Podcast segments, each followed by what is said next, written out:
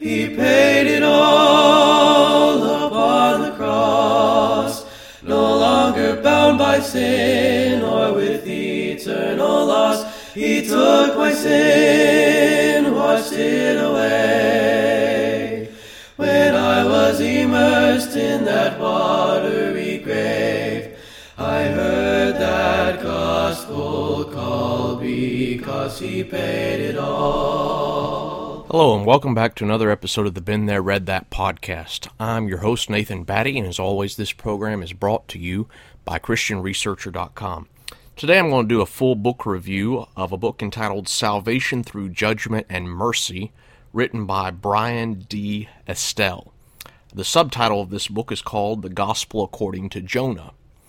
And as I get started here, before we launch into the book review, I want to note that I have copies of this book for sale in our bookstore. And you can go in, online to ChristianResearcher.com and you can find copies of this book as cheap or cheaper than anywhere else on the internet.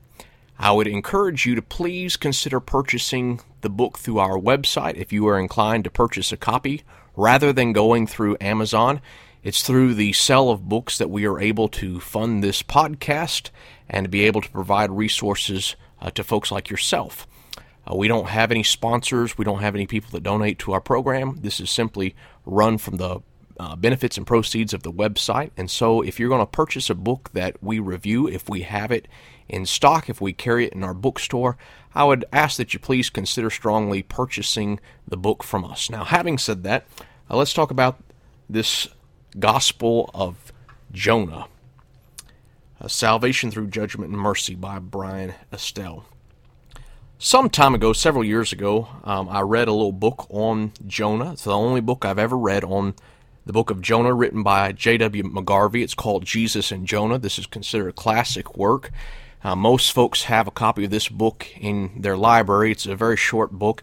And really, the purpose of that book is twofold. Number one, to argue for the historical uh, accuracy of the book of Jonah, because a lot of people discredit it as being fictional. And so McGarvey was arguing in favor of the Bible that this book should be included in the Bible, and he argues against uh, critical scholars who didn't believe that Jonah was an inspired account of true events. Very good work in defending the authenticity of the book. He also has a really good section at the end of the book, which, in my opinion, is worth the price of the book, that discusses the concept of three days and three nights because of Jesus' prophecy in, in Matthew chapter 12 that the sign of Jonah being in the grave three days and three nights was going to be a sign of how Jesus was going to be in the ground three days and three nights as well. And it discusses the, the controversy that comes up sometime whether Jesus died on a Thursday or whether he died on Friday as traditionally held. So, anyway, that's the first book that I ever, and I might say the only book I've ever read about Jonah. And I, I was reading and studying with some guys recently, and a footnote that was brought to my attention that caused me to go back and start looking for some material on the book of Jonah because it's a fairly neglected book in my personal studies. That's a free confession here. And I think I'm not alone in that. Anyway, in doing some research, one of the books that came highly recommended from some trusted sources was Estelle's book, and I happen to have a copy of it on my shelf, and I pulled it down. It's a fairly short uh, read. It's about uh, about 145, 135 pages, and Estelle is a very good writer. This is not a technical read by any means. This is, on a scale of 1 to 10, I would rate this as like a 4 or 5 in terms of difficulty of reading. I would say that he introduces some topics that are kind of difficult and involved, and it serves as an introduction, not as an in depth treatment of those issues. And we'll talk more about that as we go along. But all in all, I think this is about a 4 or 5 on a reading scale. Very good book. I would highly recommend that you pick up a copy of this in our bookstore. Uh, I think this would do really well in introducing the book of Jonah to folks, giving a safe, proper interpretation of what's going on, and also linking it up to the New Testament so that you are forward looking with the presentation of the Old. Estelle begins by talking about the artistic arrangement. And one of the things that he does is he discusses how some people are opposed to artistic arrangements in conjunction with historical accounts. And so people think, well, if you have an artistic arrangement of a book, it can't be historically accurate because that's not how, not how his history operates. However, in the Old Testament and in the Bible as a whole, history was told in an artistic arrangement so that the arrangement itself lends toward the interpretation of the history.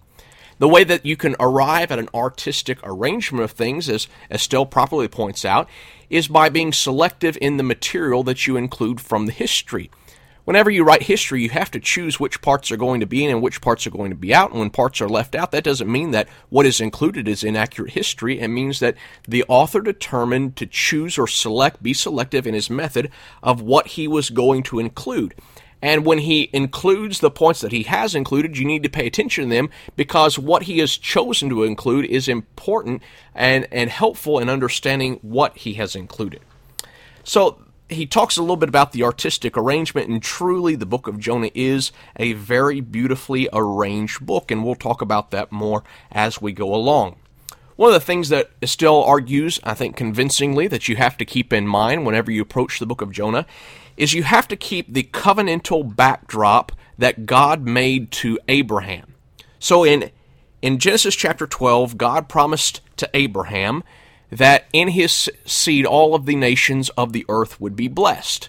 And so as Jonah is sent as a prophet of God to Nineveh, the backdrop of that is God's promise to Abraham to bless the nations. Now this is not the only place in the in the prophets where God is fulfilling that promise or giving hints and previews of what's going to come in the Messianic age by sending preachers to the Gentiles. A couple examples are whenever Elijah went to the, the Gentile widow of Zarephath and he healed her son, and then his companion Elisha went to uh, went over to Syria and healed uh, Naaman the leper or Naaman the leper from Syria, I should say, came to Elisha and was healed by him.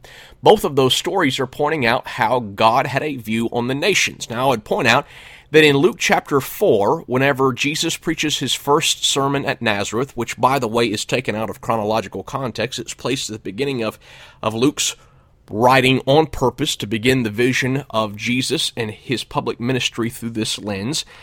Jesus preaches a sermon that includes the account of Elijah and Elisha going to the Gentiles and preaching the gospel, and as a result of his preaching, his hometown folks of Nazareth want to throw him off a cliff and kill him. They become very angry at the message of the gospel going to the Gentiles. You might say that Jonah has the same reaction to the command of God to go preach to the Gentiles that the people of Jesus in his day have whenever Jesus tells them that the gospel is going to, to the Gentile nations as well. So you have to keep in mind this concept that from the very beginning, God has had the nations as a whole in view through the blessing of Abraham's seed. Estelle begins and in, his, in one of his first chapters, he begins to note that Jonah plays a representative role. And by that, he means that Jonah, by and large, represents the mindset and the feelings of the nation of Israel as a whole. Uh, the the attitude displayed in Jonah of his hatred of going to Nineveh and his, his resistance to hope that they would be saved is how Israel was feeling at the moment. And that's part of why this story is included to pit Israel against the Gentiles and to show that the Gentiles and Israel are really not that different from one another, except in the fact that the Gentiles are willing to repent when they are offered even a smaller, limited message from God than what Israel has been receiving from God as well. As a result, Israel is going to go off into Assyrian and Babylonian captivity he references John Steck's article, and I had to do a lot of digging and I actually had to write uh, the publishing company who had originally put out Steck's article, and they sent me a scan version of it. So if you want to read more about the representative role of Jonah, you can email me at christianresearcher at gmail.com, and I'd be happy to forward to you Steck's uh, article in scan format regarding the represent, representative role of Jonah and Israel. Uh, the second thing that I want to note that uh, Estelle does in his book is he notes similarities between the narrative Jonah and the scene that is recorded in Mark chapter 4, verses 35 through 41, where Jesus is asleep in the boat in the midst of a storm. It's a really fascinating thing. I, I read about this uh, a couple years ago as I was traveling, and the writer did a good job pulling out some similarities, but he didn't point out really the significance of what's going on. I think Estelle does a better job though maybe not the definitive work on the issue. It's a really good introduction to it. But what you have basically is you have Jonah being parallel to Jesus, but in an antitypical type of a form. In other words, Jonah is fleeing and refusing to do the will of God, while Jesus is the one who is about doing the will of God. And so they're opposite characters in this sense. But in this scene where both men are in a ship, they're both asleep fast, and there's there's terminology or wording that is used in both accounts that are that are identical and linking the two stories together. And the one story, the sailors on the ship in Jonah's story, they're represented as pagan heathens who have no faith. They're scrounging around. They are idolaters, and they're not knowing what's going on in the moment. And really, the story of Jesus in the ship in Mark 4 paints the disciples in a very terrible light, and it's painting them as being like the pagans in Jonah's ship. Jesus rebukes them because they do not have faith. And so it's a very interesting uh, parallel based on wording within the text of Jonah and Mark 4. I think it's a, it's a very interesting thing to consider and to maybe consider fleshing out some more. Third thing that he does is he points out that in Jonah chapter 1 and verse 9, and then again in chapter 4, verse 2, he has what he would call creedal statements that are brought forward. And when he says creedal statements, he means statements of profound impact. And begin at the beginning of the story and at the end of the story, these form what is called an inclusio or bookends that helps form some structure and give some insight into the purpose of the story. I'll read to you the one from chapter 1, verse 9. The Bible says, So he said to them, I am a Hebrew, and I fear the Lord, the God of heaven, who made the sea and the dry land. Then again in Jonah chapter 4 and verse 2, the Bible says there, So he prayed to the Lord and said, Ah, Lord, what is not this what was said when I was still in the country. Therefore I fled previously for Tarshish. For I know that you are a gracious and merciful God, slow to anger and abundant in loving kindness, one who relents from doing harm. Okay, that last passage, if you're familiar with the Old Testament, is echoing Exodus chapter 34, where Moses is up on the mountain and receives the name of God. In the first place, chapter 1 and verse 9, here God is being representative, uh, he's being stated as being the creator of all things of heaven and earth. And so he's being introduced as the only God that is. And this is uh, the monotheistic concept that drives Israel that is presented in the Shema of the Old Testament. Very important statements placed in pivotal points, bookending or forming an inclusio for the book of Jonah. A fourth thing that he points out is that whenever, after Jonah has been cast into the sea, the sailors are struck with great fear, just as the disciples were struck with incredible fear after the Lord calmed the sea. The sailors cry out and they say, For you, O Lord, have done as it pleased you. They're recognizing that the God that Jonah has been worshiping is greater than all of their false gods. And Estelle is quick to point out that this may not be exactly a conversion scene, but there is a movement towards conversion, the conversion concept within the book of Jonah that's being imaged here. This statement, For you, O Lord, have done it as you pleased, is also found in Isaiah 46, verse 10, Psalm 115, verse 3, and Psalm 135, verse 6. And in both accounts, there are two points under consideration. First of all, the concept of the futility of serving false gods is being contrasted with the second point, that is, God's sovereignty over all of creation. The concept of land and sea is being used as a merism to include everything that has been created. And so this is a very, very neat observation by Estelle that I have not picked up on in the past. Another thing that Estelle does is that he argues in chapter 1, verse 17, uh, we sh- should be the first, that that verse is the last verse of chapter 1, and it should actually be the first verse of chapter 2. And the reason for this is that the fish arriving on the scene starts a new movement in the story, it doesn't conclude the previous movement. The question that he raises that I've never considered before is was the fish that God prepared and sent, was it a blessing or a curse?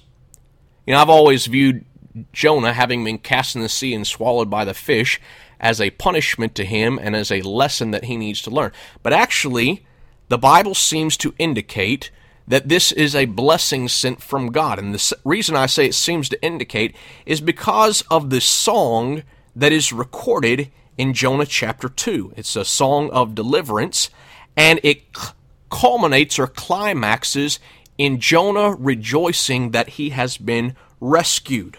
Now, I want to say a couple things about this poem. Whenever you see a poem inserted into a narrative scene, it is extremely important. And that's something we fail to appreciate many times because we're not as familiar with Hebrew poetry. Maybe we don't appreciate poetry. We don't like reading poetry. And so we kind of blow over what's being stated in the poetry. But when a poem is placed in the midst of a narrative, it serves to indicate a turning point and often a climax in the story. It also serves as an interpretive key to the narrative that surround it. I'll give you an example of this. Exodus 15 records the Song of Moses. And what the Song of Moses does is it does it does two things. First of all, it recounts the exodus that they have just experienced by the hand of God, and it gives God all glory for what he has done in delivering them that they could not save themselves, but their mighty warrior God came and fought on their behalf and delivered them. And then the second movement of the song, it takes those events that they have just experienced and it uses them to prophesy or predict how God is going to fight for them in the future. And so it's a major turning point, and it shows, uh, it serves as an interpretive key to understand the coming events. In other words, from the very moment that the Exodus occurred, the crossing of the Red Sea, those events were viewed as typical of future forms of salvation. So whenever New Testament writers start describing the salvation that Christ delivers, the ultimate salvation, as a new Exodus, that is in accord with how Exodus was used from the very beginning. Okay, that's part of what this Jonah song is doing. It is describing his experience in terms of death and resurrection. And it's placing the whole scene within context. It's providing cues and interpretive lenses through which to understand the story of Jonah. This is noting a conversion, if you will, of the prophet within the belly of the fish. And he is praising God because had it not been for God sending the fish, he would have drowned in the sea. But God, through the fish, is saving Jonah so that he can go and preach the good news to a lost and dying world. In the discussion of Jonah within the belly of the fish, Estelle gives an introduction to the topic of typology. I think he does a pretty fair job He's very conservative in his thoughts, and he is he is very quick to point out the difference between typology and allegory. And he warns very strongly about allegorical interpretations and some things to keep in mind in order to avoid allegorical type of approaches. Allegorical approaches is why a lot of people out and out reject typology, but there is a drastic difference between typology and allegory. Typology is an interpretive hermeneutic that God has placed within Scripture, and it's there because He has placed it there. Now, this is not the end all on typology. One of the best reads that I've read on this is a chapter out of G.K. Beale's Handbook of the New Testament Use of the Old Testament. We do carry that book in our bookstore as well. That is not a light read, uh, but it is good and gives a very thorough discussion, I believe, of the topic of typology. The reason that Estelle brings up the topic of typology is because of the significance of Jonah being in the belly of the fish for three days and three nights. If you recall in Matthew chapter 12, verses 38 through 42, Jesus presents the sign of Jonah as typical of what he is going to do when he dies, is in the tomb three days and three nights, and then resurrects. Estelle's treatment of this section, I believe, is superb, and he he points out that there's more going on in the story of Jonah than we realize, mainly because we have blown over, I say we, I have blown over the significance of the poetry or the song of salvation that Jonah, through inspiration, gives from the belly of the fish. This is not merely about Jesus being in the ground three days and three nights, but it's about the victory and triumph over death and the grave. It's the scene of the crucifixion included in the triumphant scene of salvation provided by the hand of God. And oh, by the way, Jesus is dying there. He is a representative of Israel. Okay? As a side point, I would point out that in Luke chapter 24, verse 46, the Bible says, Thus it is written that the Christ should suffer and on the third day rise from the dead. That's Jesus speaking after his resurrection as he is interpreting the events of his personal death and resurrection to his disciples. And he says, Thus it's written that the Christ should suffer and on the third day rise from the dead. The question is, where is that written? Well, one explanation is that it comes from Jonah 2. I think that's a very strong case. Another case that I read recently uh, pointed out by Michael Morales in his book, Who Shall Ascend to the Mountain of the Lord, is that Hosea 6 and verse 2 is more likely the passage that's under consideration. You look at Hosea 6 2, and this seems to be speaking of Israel and their restoration. But when you also understand that Hebrews, I mean, excuse me, Hosea, Hosea 6 2 is a restoration of Israel passage. And so you look at that and you say, well, this talk about Israel. Well, later on in Hosea, in Hosea 11, verse 1, it's speaking of the restoration of Israel, God calling his son out of Egypt, and that's the passage that Matthew has used in Matthew 2 to talk about Jesus coming out of Egypt. And what it's doing is it's it's using Jesus as in a representative role of Israel to fulfill prophecy. So the resurrection of Jesus, or the calling out of Jesus from Egypt, is the calling out of Israel from Egyptian bondage. It's a new Exodus term in which the leader is representative of his people. I believe the same thing's going on in Hosea chapter 6, verse 2, in which Jesus, the representative of Israel, is resurrected, and his resurrection becomes the resurrection or the restoration of Israel. I'll put that out there for what it's worth.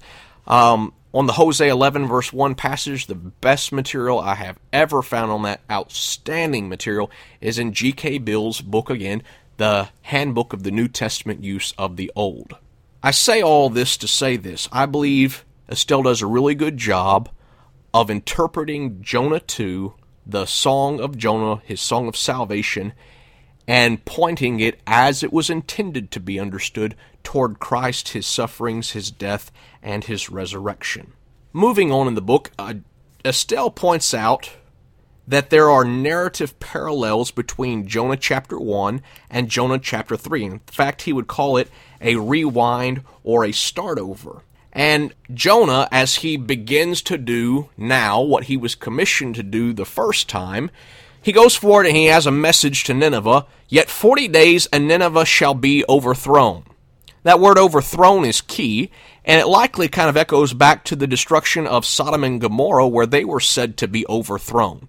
And here you have this Jewish prophet. He's going into a pagan city and he's warning them if they do not repent in 40 days and 40 nights, they are going to be overthrown. Nineveh responds positively. They do repent. Why are they repentant? Why are they so eager to listen to Jonah? Well, the Lord said in Matthew chapter 12, verse 39, that the sign of Jonah being in the belly of the fish three days and three nights. In other words, Jonah's being swallowed up by the fish was a picture of death and resurrection. And the city heard about that and they repented at the sign of Jonah. Jesus' point is, I will give you the same sign that was given to Nineveh. And the sad part of this story is that Israel, who should be God's people and open to the sign, that is given to them by the supreme prophet of God rejects it and is in a worse state than pagan Nineveh. Nineveh was willing to listen and willing to repent.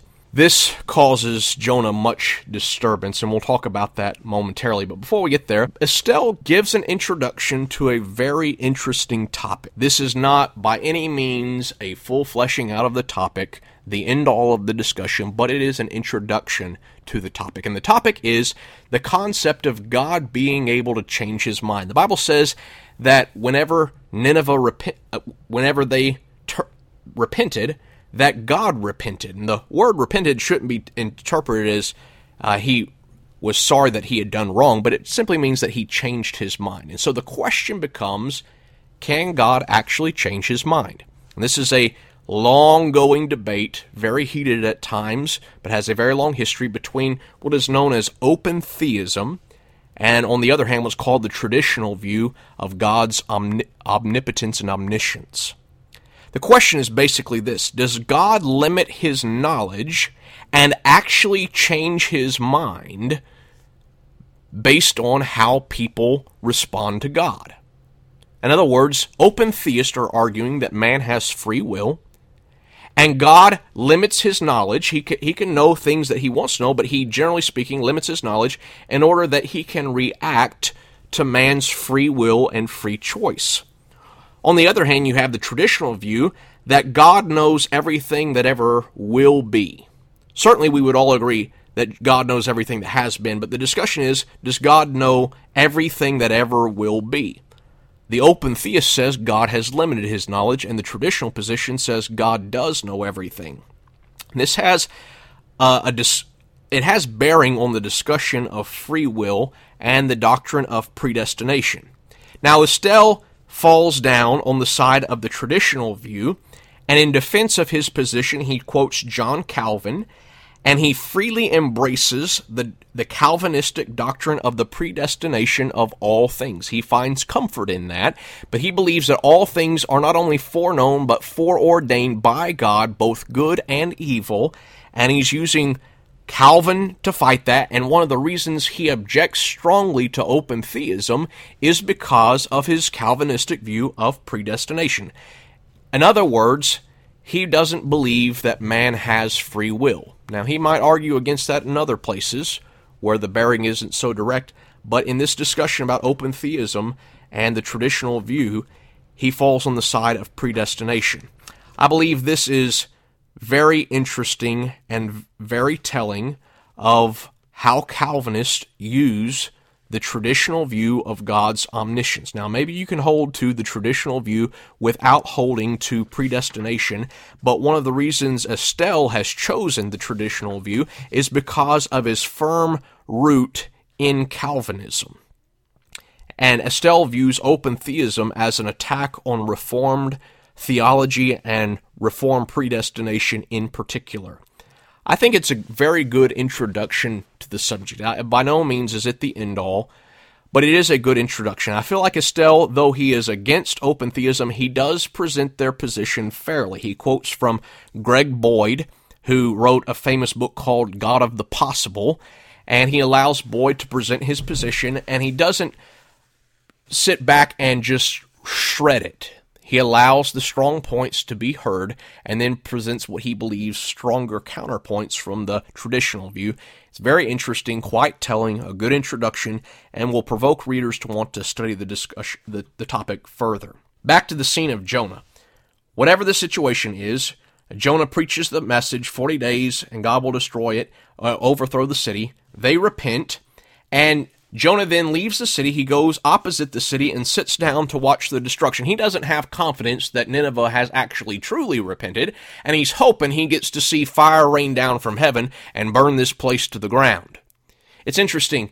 His leaving the city and going eastward and sitting on top of a hill or mountain to view the destruction of the city is very reminiscent of Ezekiel 10, where the glory of God departs the city of Jerusalem in the vision that God gave to Ezekiel and rests upon the Mount of Olives and views the destruction that comes raining down upon the city of Jerusalem. It's also reminiscent of Jesus leaving the temple courtyards in Matthew 23 and going opposite of the city to the same Mount of Olives as God's war chariot in Ezekiel 10, sitting down and predicting the destruction of Jerusalem in terms that are very reminiscent of the destruction of Jerusalem in Ezekiel 10. Uh, what Jonah is hoping to see is what Ezekiel saw happen to Jerusalem and what Jesus predicted and actually came true in the destruction of Israel. Jonah, the convert from chapter 2 in the belly of the fish, has reverted back to his old ways of thinking. And so God sends an acted parable to him, and you have this a mushroom or whatever it is that springs up to life and then is taken away. Jonah sits in a judgment seat over God and condemns God and asks God to please kill him. This is the man who was saved from the belly in the belly of the fish, has praised God for his salvation and is now wishing that God would just strike him dead. It's amazing how the the tides turn, but uh, Jonah's not so different than we are. Even realizing the salvation we have in Christ, many times we revert to our old ways and our old ways of thinking, and we sit in judgment over God. Yet God is vindicated in the final chapter of Jonah. Uh, Jonah is res- removed from the seat of judgment, and the God of heaven and earth is established again as the creator of all things, and he also has the salvation of not only Israel, but the nations as a whole in mind. I hope that this review and these points I brought out will provoke your thought to studying the book of Jonah and picking up a copy of Bryan Estelle's commentary. I thought this was just a really refreshing read. I, I read it in two days. Uh, I probably took about I don't know, three hours to get through the book. Again, it's not all that long of a read. Very enjoyable, very thought provoking. Estelle's a very good writer. He has a full view of inspiration in mind. He is from a reformed background, and that comes out a little bit in the book, so chew carefully in those areas. But all in all, I would give this an 8 or a 9 out of 10. If you want to pick up a copy, you can find that in our bookstore at ChristianResearcher.com. Copies are uh, $7 and $3 shipping, so it's $10 for a brand new copy fresh from the publisher. Thanks for tuning into the program. Be sure to subscribe to the program if you haven't. You can find the podcast wherever podcasts can be found.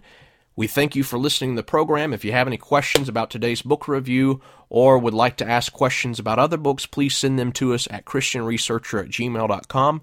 Thanks, have a great week, and tune in for another episode of the Been There, Read That podcast. Better is our sacrifice. He paid the, he paid the price, the price. He paid it all